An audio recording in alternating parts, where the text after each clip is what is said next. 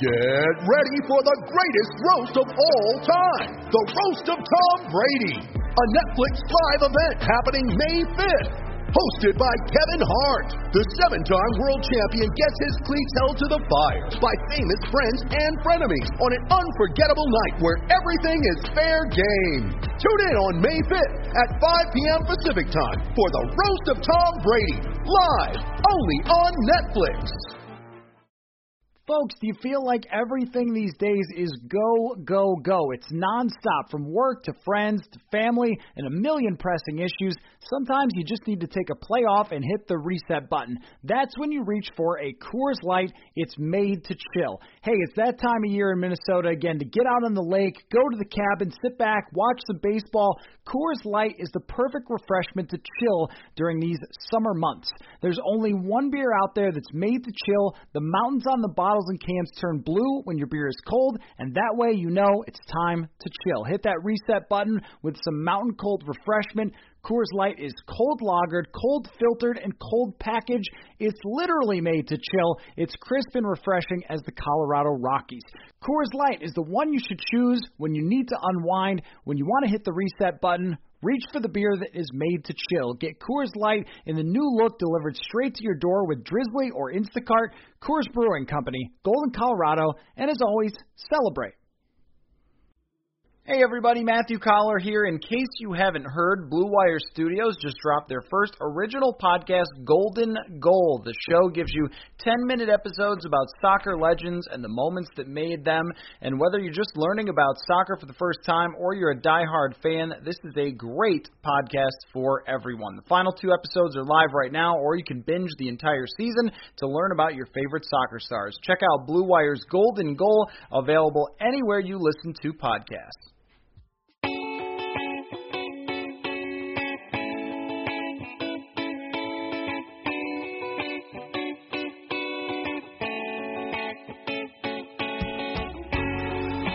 Welcome to another episode of Purple Insider. Matthew Coller here, along with from The Athletic, Arif Hassan. What's going on, Arif? Uh, not much for you, I think that we have to ask every guest now what your percentage chance that the NFL starts on time is. So why don't we just get that off of our chests real quick, and then we can get to what you've been working on at The Athletic, which is scouting reports for each position. You're working your way through the offense. But – why, why don't you give me a percentage as we've had a lot of statements coming out from the NFLPA on their issues with safety and something that I brought up earlier uh, last week on the podcast, which was the football mentality of just why don't we just get everybody sick and see who gets seriously ill and then we'll just move forward, which of course the Players Association is not going to be okay with. So how, how are you feeling in terms of confidence level? Two and a half weeks ago, I would have said 55% because uh, billionaires love to make money. Um, but just the fact that the negotiations have broken down so spectacularly and the details in the calls that reporters are getting about, uh, from the NFLPA, uh, I'm going to say optimistically 15% they start on time. I do still think that they're going to play games this season, but uh, not on time. I think uh, that that is fair for on time because they're supposed to start training camp July 28th with everybody. Teams are asking their rookies to start showing up, and I think if you're the Players Association, you've got to tell everybody, all right, we're not we're not doing that until we can be sure that there are safety measures in place. And what blows my mind, Arif, is just that they had so much time to figure this out. I mean, we knew that Arizona and Texas and Florida and Southern California were having problems weeks ago that they were starting to see upticks in COVID again. And why was there not a plan to maybe potentially even have training camps in other places for some of those teams or plans to get players there and have them completely safe? It seems like from what the NFLPA is saying is that they were just kind of hoping this would go away and they would bury their head in the sand for a while and then just be like, "Oh, football, it's back. Everybody, you're fine. Just uh try not to breathe on the offensive guard, defensive tackle if you can." I mean, it just seems like they were unprepared for how big of a task this was going to be. Yeah, well, and and and that's the the the worst part is the unpreparedness, right? Because it's one thing to to a couple of weeks ago take a look at the trajectory of things and say, well, I mean, it looks like you know, uh, you know, if there is a second wave, it's not that bad. It's all trending downward and all that, so it's likely that everything is going to be fine. Uh, and that's fine to to think that, but to not have a contingency plan in case it's like not because a couple of these states that happen to have uh, more than one football team in them uh, are are trending in, in opposite directions, and then we learn about like hospitalization data and stuff like that.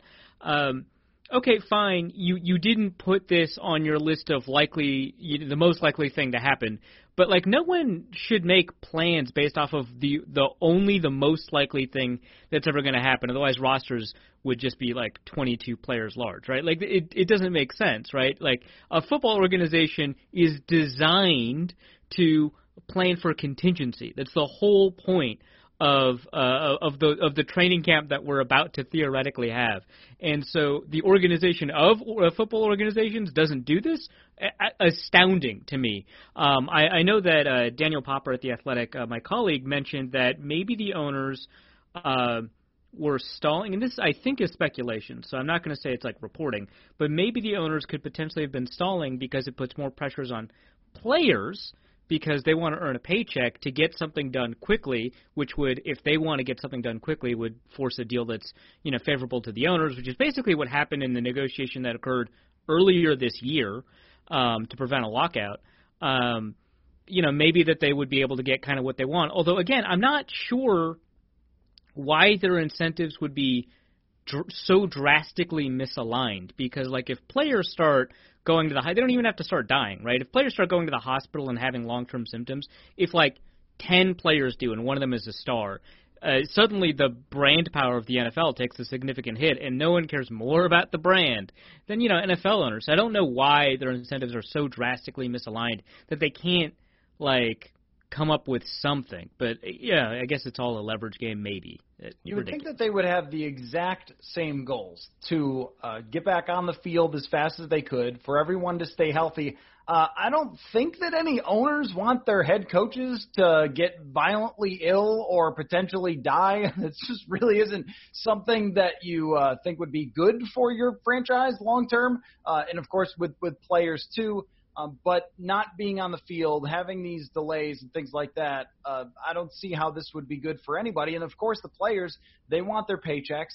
They want to play in the NFL. They don't want to sit out. But if you're the players right now and you're fearing that coaches are not going to take this seriously, then how can you show up for training camp? Because it's very, very obvious from the, the last few months that this virus will spread very, very quickly if you mess around um, that we've seen. Like, how about churches? People who go to church inside and everybody sings, and then everybody comes home with the virus, or people who are holding house parties. I mean, if you are inside a facility with 90 players and 20 or 30 coaches and you're in meeting rooms and you're in locker rooms and everything else. It's not just about being out on the practice field. It's really about being inside in that facility and you're not taking 100% serious. This thing could fly through a team in an instant and you have to do your best to prevent that when you can't create a bubble as the WNBA and the NBA have done. So they've have got tried to do. Yeah, or tried to do. Right. They've uh, got a lot to still they they have a lot to still figure out as well and the NFL has a long way to go. But even even with all that said, with the CBA, all of us went, oh boy, this could go out through the whole summer, and then they got something figured out. So it looks bleak now. It looks really bleak in baseball. They got something figured out. So I think that the NFL and the NFLPA probably will too. Now we could talk about your scouting reports because we've got that off our chest. So um, let's start with backup quarterback because I think we know who the starting quarterback is as long as he doesn't get COVID uh, is Kirk Cousins. um, but the backup has been, uh, over the last few years, just a point of debate all the time. I mean, Case Keenum started out camp a little slow in 2017. People wanted Taylor Heinicke, maybe you did.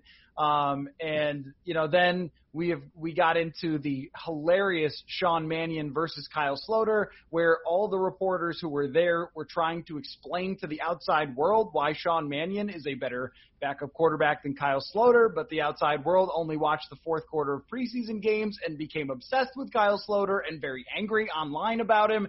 Um, this year, I think we've got less of that. to talk about with the backup quarterback situation. Mannion locked into that spot, and then who ends up getting the practice squad job will be between Jake Browning and Nate Stanley.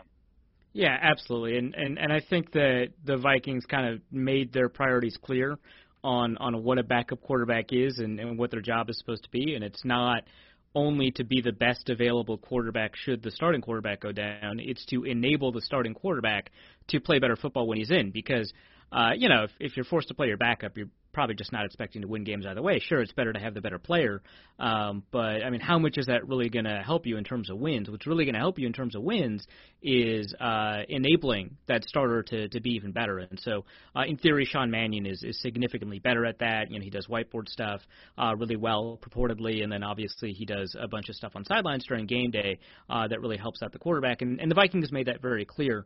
Um, but uh, if, if we wanted to talk about preseason play, and everyone wants to talk about preseason play, it, it'd be very easy to say, you know, Jake Browning is the new Kyle Sloter because he played significantly better than Sean Mannion in the preseason. And, and of course, we can always use 20 snaps in the preseason to project how an entire season of football is going to go. That's, you know, what we love to do around here. Uh, yeah, but, since uh, Matt Barkley was the highest graded quarterback in last year's preseason. Oh, yeah, no, absolutely. And, and we all saw nothing. but but yeah, um, it's it's going to be easy to get excited about Jake Browning again, especially because like two years before he entered the draft, you know, he was kind of this rising quarterback in terms of uh, you know name recognition. He started entering the draft conversation. Obviously, he never ended up you know happening in part because of an injury that he sustained in college. You know, robbing him of arm strength and kind of making him the stereotypical Pac-12 quarterback.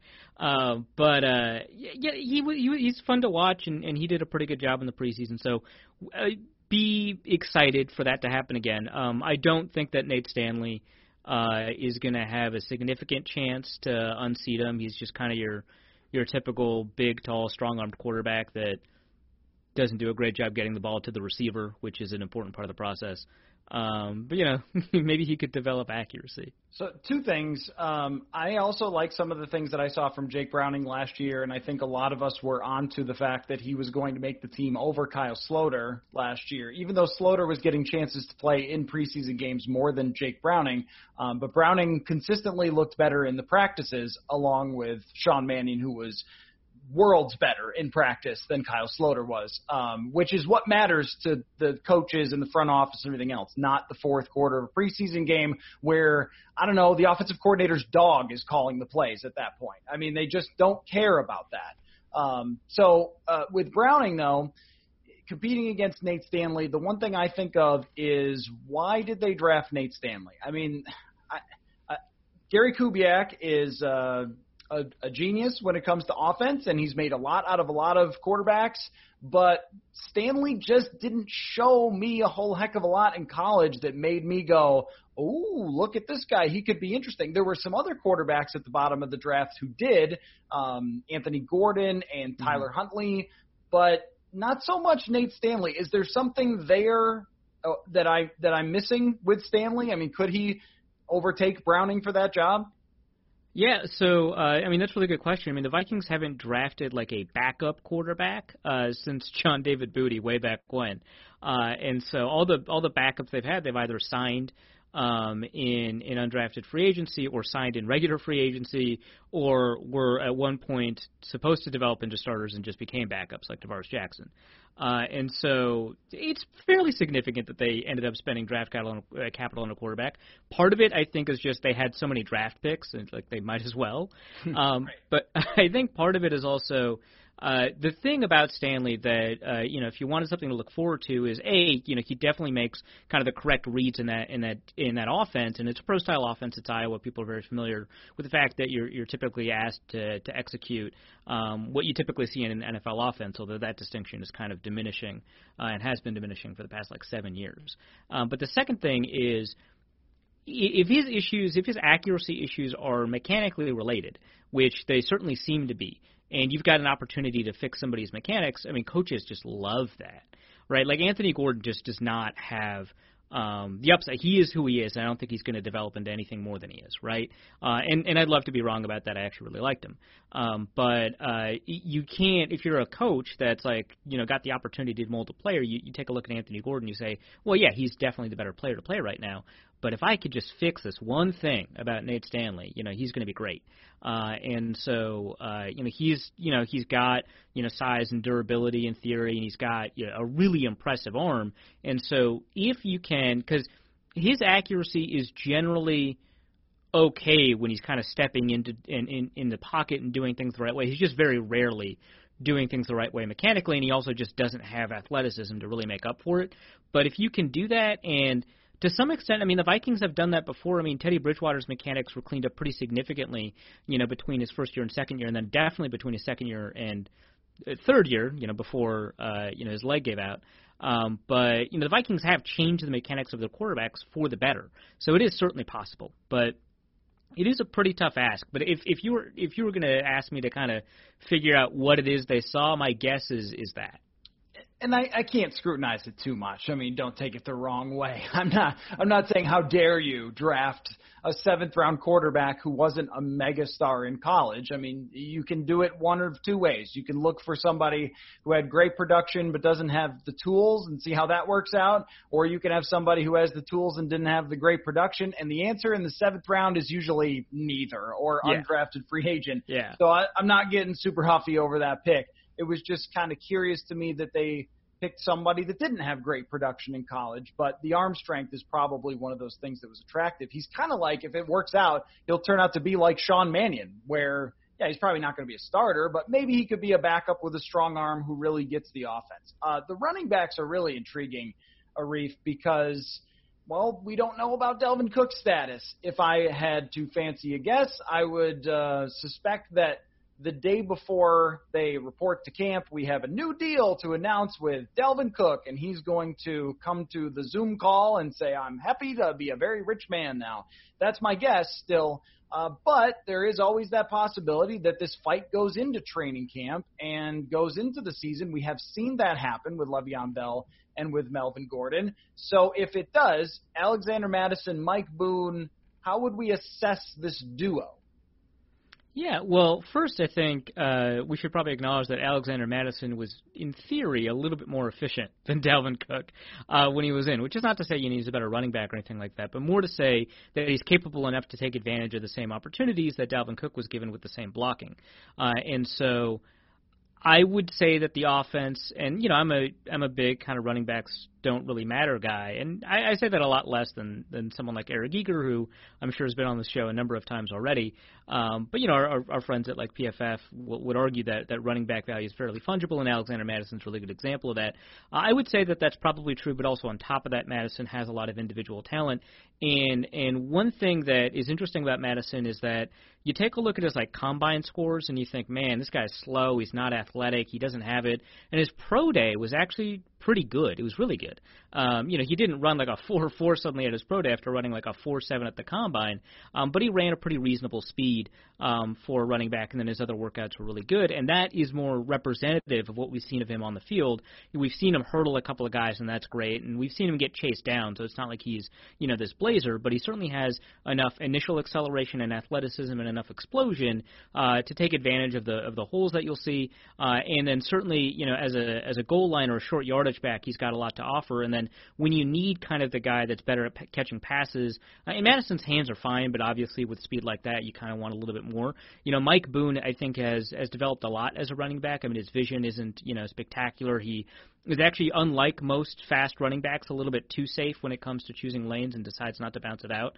Um, but we saw in the Chicago game that when the blocking kind of collapses around him, he can really make uh, you know a ton of yardage just occur out of nowhere when he's kind of forced to. Uh, and you know he was a receiver in college, and so uh, his ability to catch the ball is pretty good, and it's probably better than anyone else uh, at the running back position on the roster. And so the, the ability to complement those two is kind of an all-around slash goal line back, and then also to have your scat back. I think that if you just don't have Dalvin Cook for a significant part of the season, I think that your running game, or at least the game that you're going to get out of those running backs, is going to be more than good enough to get things going. Before we get back to the conversation, want to remind you to go to sotastick.com to get your original Minnesota sports inspired goods. Baseball is back, and SotaStick just launched its latest partnership with Hormel Foods and the Tommy Watkins Foundation to pay homage to the Hormel Row of Fame. It debuted in the Metrodome in 1992, and though it's been long retired, you have an opportunity to check out the latest T-shirt called the Wiener Winner. Great for lunch, great for dinner. You remember how the song goes. For every T-shirt sold, Hormel Foods will donate ten dollars up to ten thousand to Tommy Watkins Foundation's backpack program supporting Twin Cities youth. We're going to hook you up also with free shipping for your Wiener Winner shirt. Use promo code Purple Insider for free shipping. That's SotaStick.com. S O T A S-T-I-C-K.com. Original Minnesota sports inspired goods. Code Purple Insider for free shipping. Well, I think with Mattison too, something that I really like, and he was on this show, and so people heard uh, his intelligence and just how how smart of a guy he is. I, I think he can uh, in his second year make the adjustments to pass protection if he has to, and all of those things that Dalvin Cook has to do as a three down back. Um, between the two, they can make up for that. But pass pro is the thing that they always talk about. Well, young running backs, they struggle. But my guess is by year two, Alexander Mattison probably has that figured out, and he's got the girth to be good at something like that. The only area that would be different for me with Mattison and Cook, well, I guess there's two. One is if you get someone instantly in the backfield, making them miss with a juke, something like that, and turning a minus four yard run into a two yard run. I think Dalvin Cook is really exceptional at that. And also, if you throw Dalvin Cook a swing pass and he is isolated with a linebacker, that linebacker is not tackling him. He is gaining 10 yards after that. Um, I'm not sure Mattison has quite the, the burst to be able to do that, but I was re- really impressed, especially late in games, teams loading up the box, and Mattison seemed to find ways to get explosive runs on a pretty consistent basis. I mean, maybe maybe you would look at all those explosive runs and say, well, I don't know if you'll be able to repeat that if you're in there all the time, but I think it did show us that he does have – that capability, and he isn't just a really slow running back uh, back there. So I, I, I like his possibilities of being good, um, but I don't think that these two guys combined give you what Dalvin Cook gives. No, I, I absolutely agree. Like when uh, when you've got Dalvin Cook on the field, I mean, you just constantly have to keep an eye on him. Uh, once once the play checks into a pass, you, your responsibilities are not over with regards to defending Dalvin Cook. With Alexander Mattison, they kind of do, and and the problem is um, he last year was just not that useful in in the passing game either as a receiver. Again, he has good hands, but kind of the rest of that package is not particularly great. Uh, or as a pass protector, he only had six pass blocking reps, and I think it's because uh, of what you said, getting the assignments down. Because actually, as a as a pass protector from a technique perspective, he's actually pretty good at at squaring up on someone and shutting them down. It's making sure he understands his role within the design of that play. And you know, your first year, there's so much you have to learn uh, in an NFL offense that you know some of those things that you weren't good at in college, you're still not going to be good at in the NFL. And so that's kind of his next step.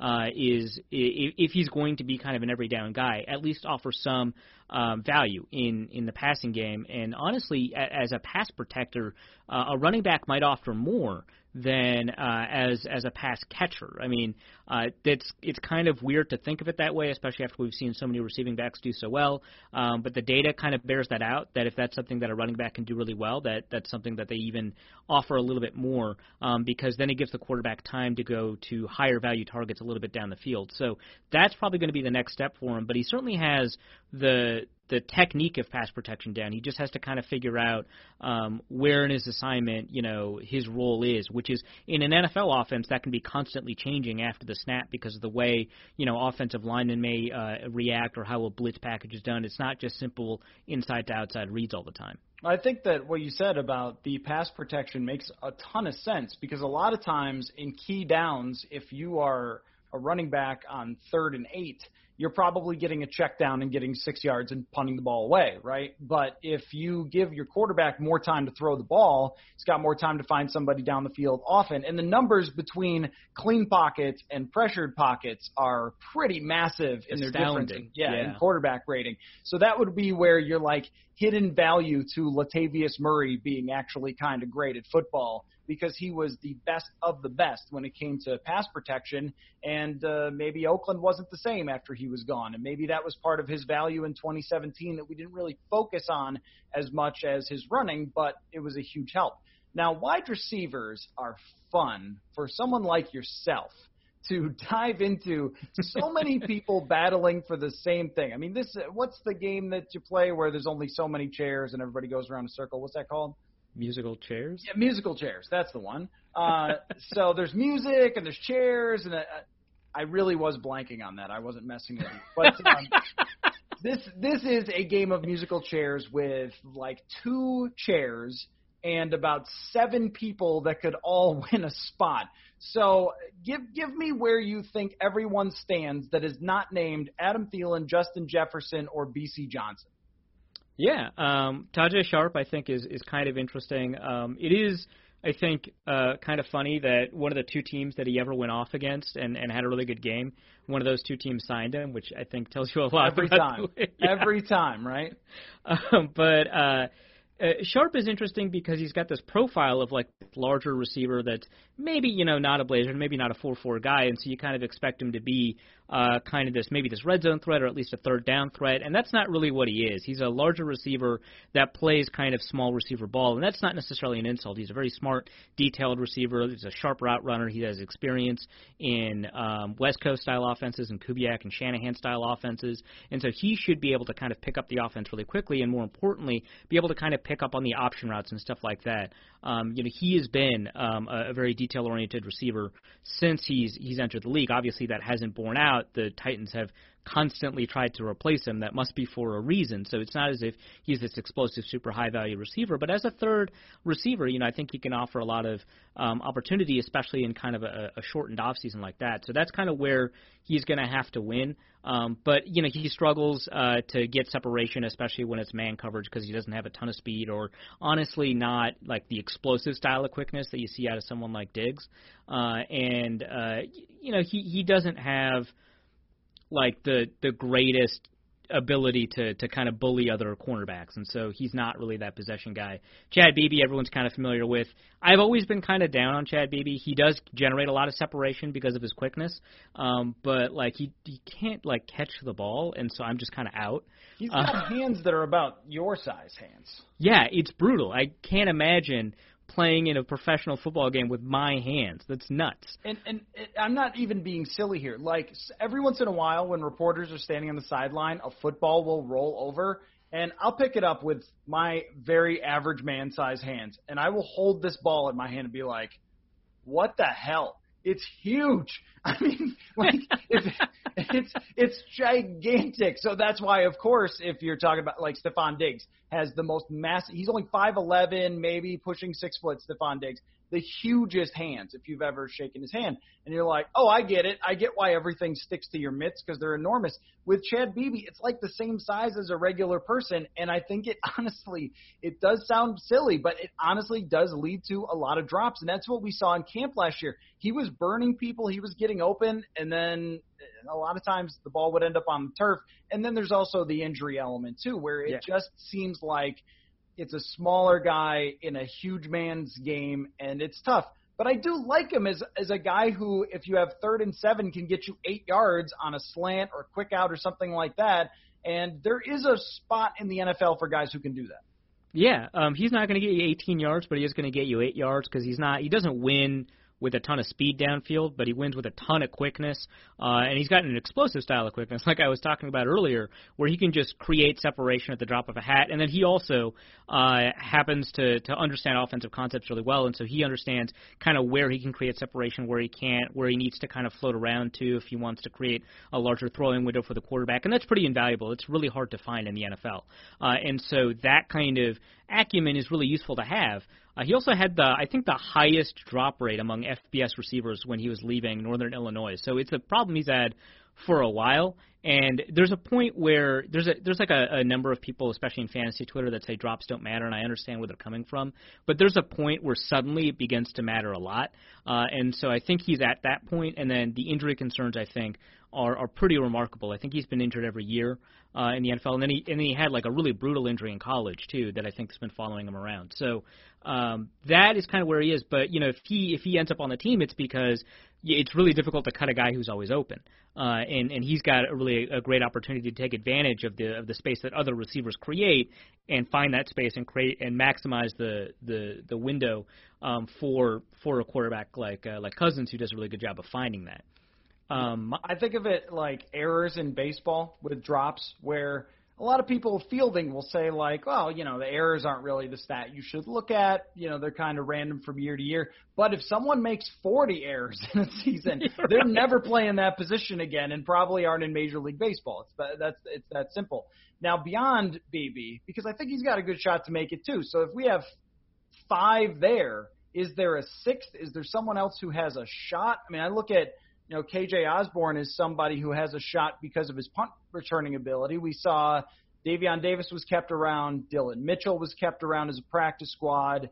Um, Alexander Hollins got into a couple of games and I think might have been targeted in a playoff game. So, um, you know, wh- where in your mind does everybody stand that's beyond Beebe?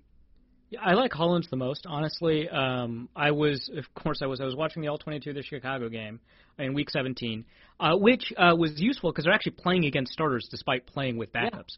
Yeah. Uh, and so uh, it's kind of this rare preseason versus starters opportunity you never get. So I'm going to thank the Vikings for like a year for that. Uh, but well, I mean, really though, in truth, the Armon Watts tape from that game against oh. starting offense, you're like, dude, this guy can play. Incredible. So, yeah. So I agree with you that it was actually helpful to line up some of these guys that we're talking about versus uh, you know, real starting players. Yeah, no, and it, it, it was it was really educational, and so Hollins did just this remarkable job of just getting open, just uh, you know, first step off the release, uh, you know, finding ways uh, with quickness, with speed, with whatever like physical tool a receiver has except for strength.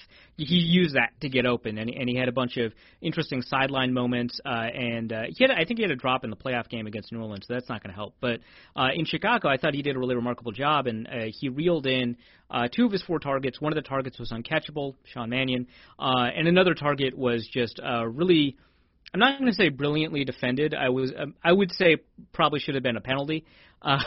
Um, but uh, it was impossible for him to catch it. And so I thought he did uh, a really remarkable job, and I thought he really separated himself from the pack in that way. I think the fact that Davion Davis and Dillon Mitchell weren't given that opportunity to to play in that game, I think says a lot about where the Vikings think you know these players are, and I think it says a ton because Alexander Hollins is 165 pounds, and I don't think he's getting any bigger. Uh, and so for them to be like, yeah, that guy, uh, he's going to play against a 200 pound corner and he's going to win, and then he does. I think that's pretty great. Um, and so he's kind of my dark horse to make the roster if they do have, um, you know, six slots. Of course, I can't ignore KJ Osborn because I think, um, you know, the Vikings have made it very clear that there's going to be open returning spots because, you know, Marcus Sherels in there and Mike Hughes sure as hell isn't going to do it. Uh, and so uh, there's there's a ton of opportunity, and Osborn has a really great resume as a returner, especially as a punt returner. I think fifth in the FBS last year. Uh, really not a particularly great receiver. He led Miami in receiving yards, and I think he um, he was second on Buffalo, but Buffalo also had a draftable receiver in Anthony Johnson. Um, and so. Uh, he um, he was you know an important receiver for Miami, but he wasn't a particularly great one, and he led the team with like 600 yards. So it wasn't like he was working with a lot leading the team.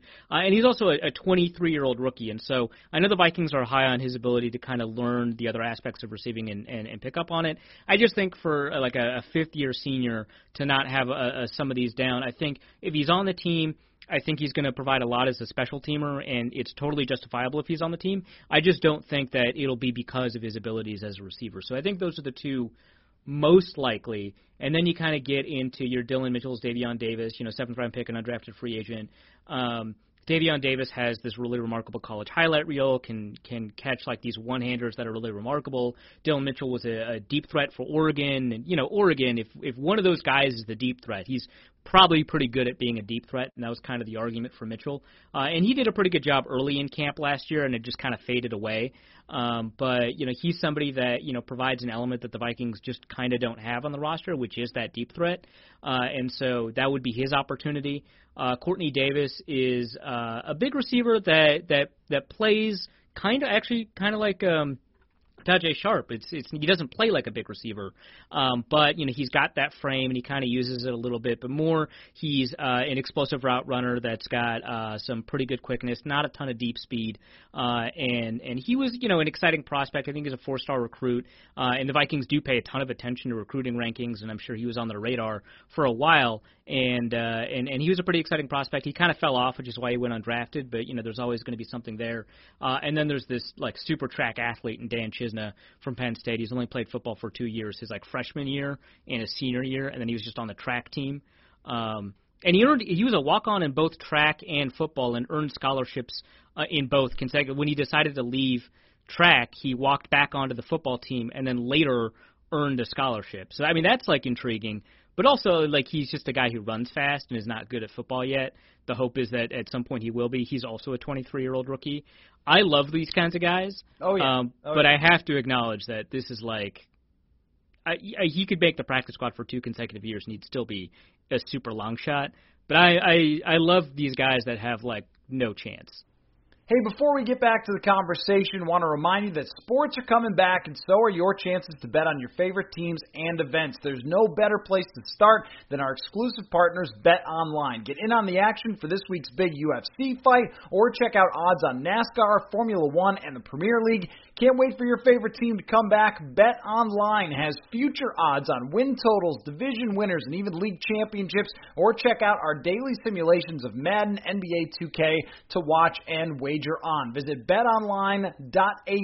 Use the promo code BLUEWIRE to receive your new welcome bonus. That's promo code BLUEWIRE. BetOnline, your online wagering experts.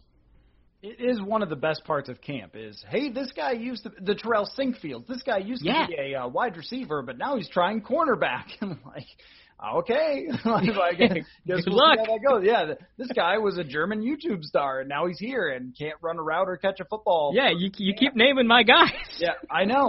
But uh, Moritz Böhringer, my favorite part about Moritz Böhringer is when you look up his athletic similarities, uh, their comparisons to other players in the It's like league. Julio. Oh Julio, Andre Johnson, uh, these are the guys like legends come up next to Moritz Böhringer in pure athleticism, and then he is the slowest out of a break that I have ever seen in my life. And I think that they're trying to still make him a tight end in Cincinnati or something. Like I, I believe that that might still be happening.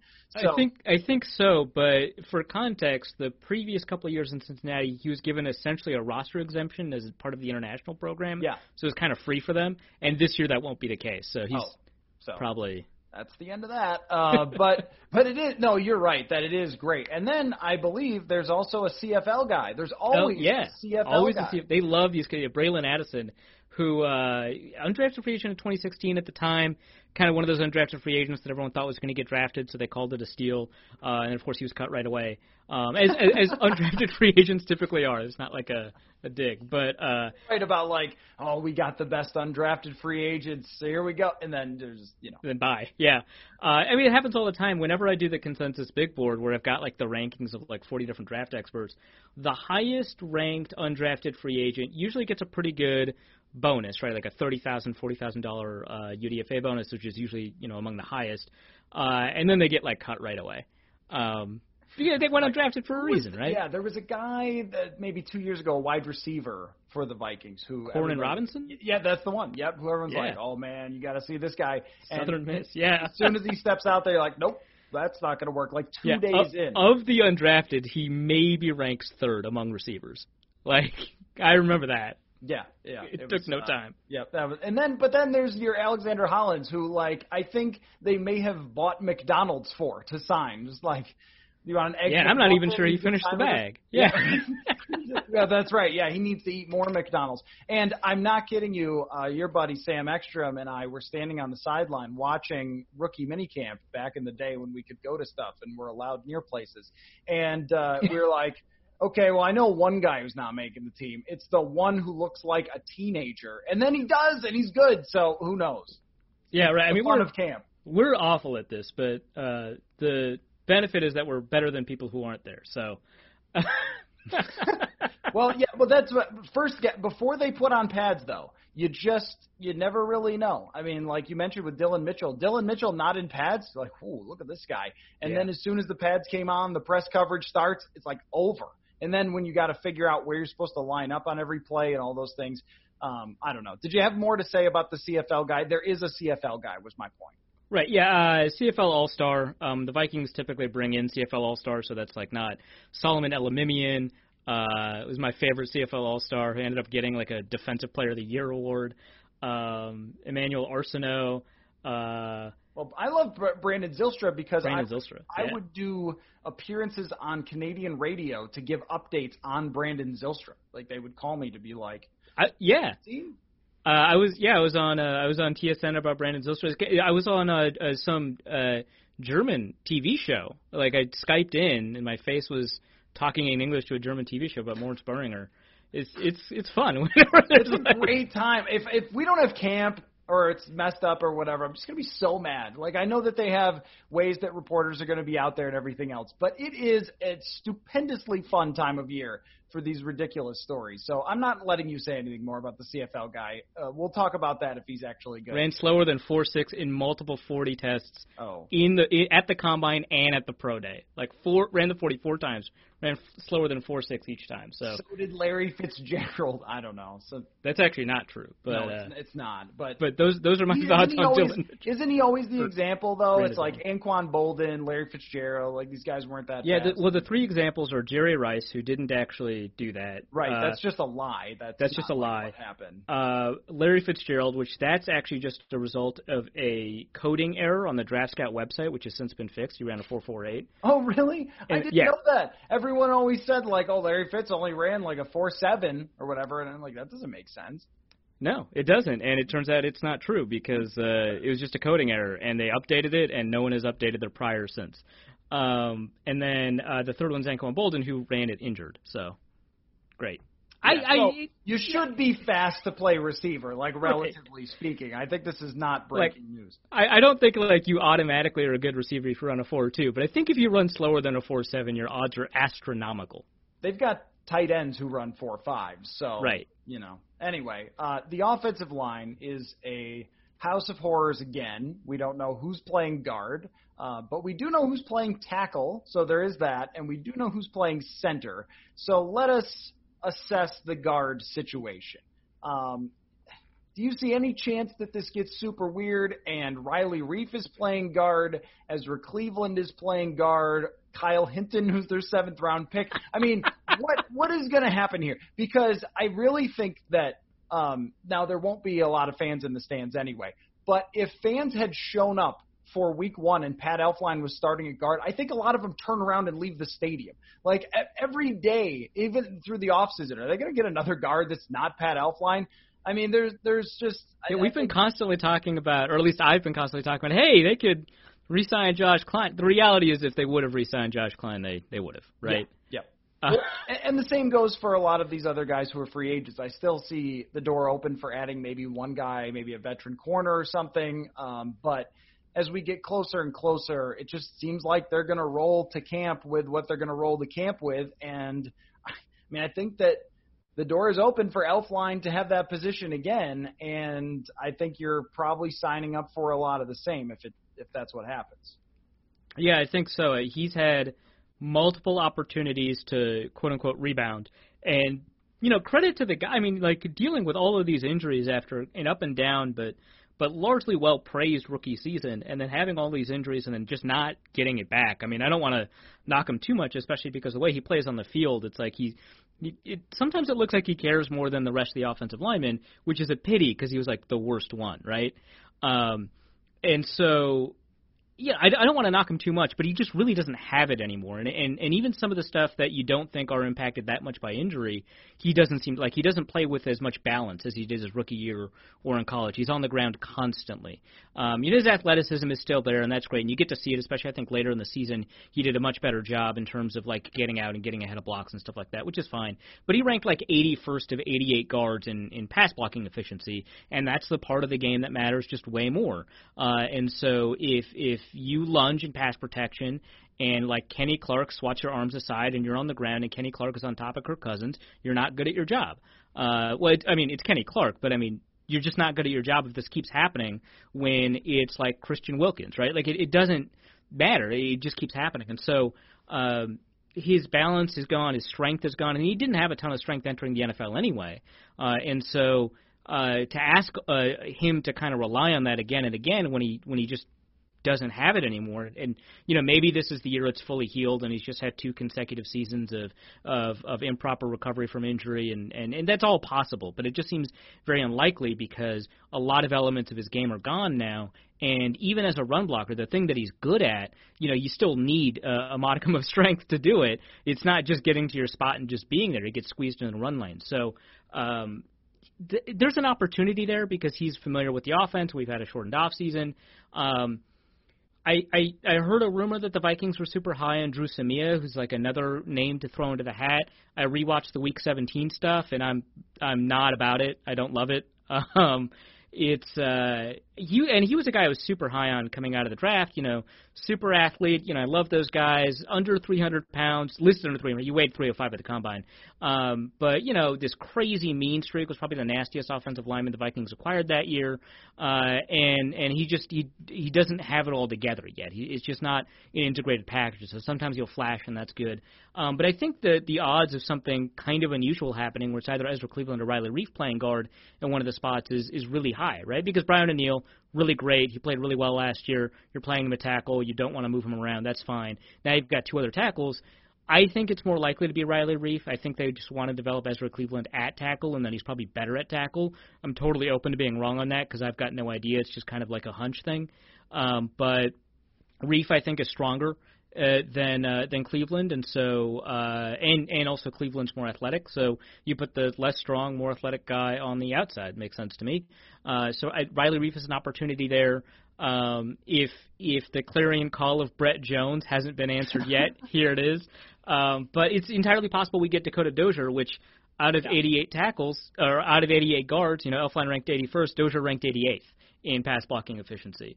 Uh, yeah, I that's not wonderful. And that's not something that anybody needs PFF grades to have seen either. I mean, right. And, and honestly, I think the thing is they they they brought him in because he's familiar with Rick Dennison and the system from the New York Jets.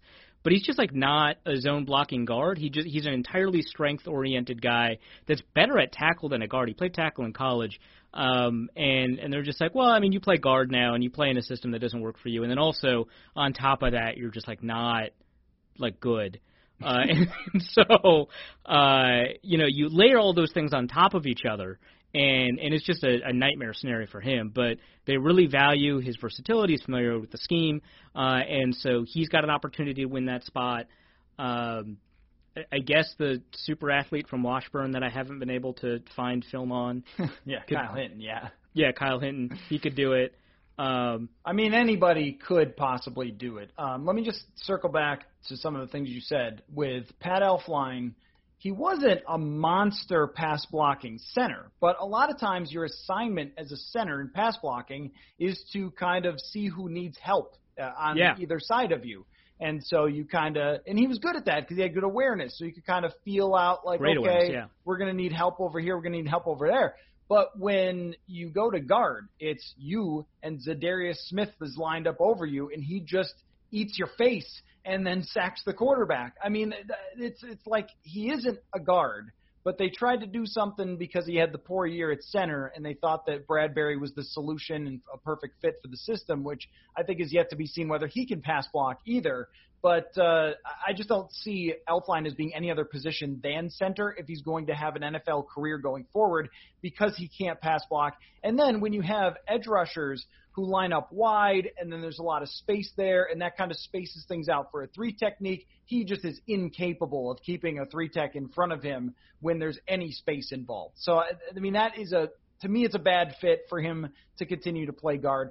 I love the idea of, of uh, Riley Reiff at guard. I think he's the most gifted player um, aside from Brian O'Neill on the entire offensive line in terms of he was a first round draft pick and he's extremely strong. He plays like a mauler, and the only problem that he's really had over the last few years, and maybe his whole career, is just that when edge rushers have great speed, they can go around him. Um, and you know we've seen that every time he plays Khalil Mack when it's the quick twitch or the Jerry Hughes, they could just go right past him. But if you're in that more condensed space with three techniques instead of defensive ends, and you're talking about size and power on power, well, I, I think he's going to be a lot better than a lot of the other options. But then you're asking, okay, now is it O'Neill moving to left tackle in this environment? Is it Oli Udoh, who everyone on the internet loves? Is it uh, Ezra Cleveland starting right away as a left tackle in the NFL, which we know is very difficult to do? Um, can he show enough going from Boise State to the NFL? I mean, all of these things. I don't think there's any answers except for its center and right tackle.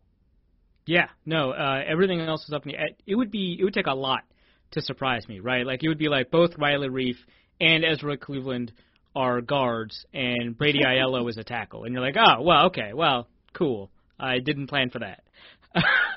so, Blake Brandel. Oh yeah, yeah. The, another super athlete that uh, was was maybe not as successful as uh, as Ezra Cleveland in college.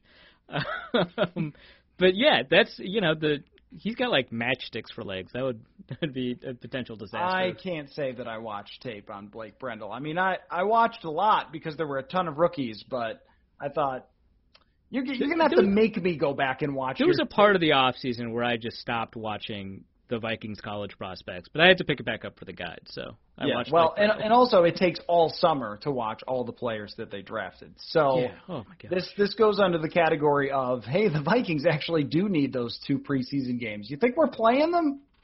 it's absolutely not. No, it doesn't seem that way. But uh, even if they do, this is this has been my theory that it doesn't matter that much because if they do, coaches will just play their starters more because they'll be like, oh, we need to get sharper. You got to get ready for the season. Yeah. Yeah, exactly. So we'll see three quarters of Kirk Cousins and these backup guys who are fighting for a chance they won't get a shot anyway. That's at least my theory. So yeah. Um, well, your work is great on these uh, scouting reports leading up to training camp, which again we hope, really do hope happens.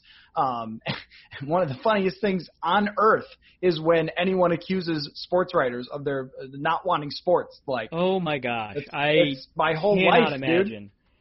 I don't even do anything else.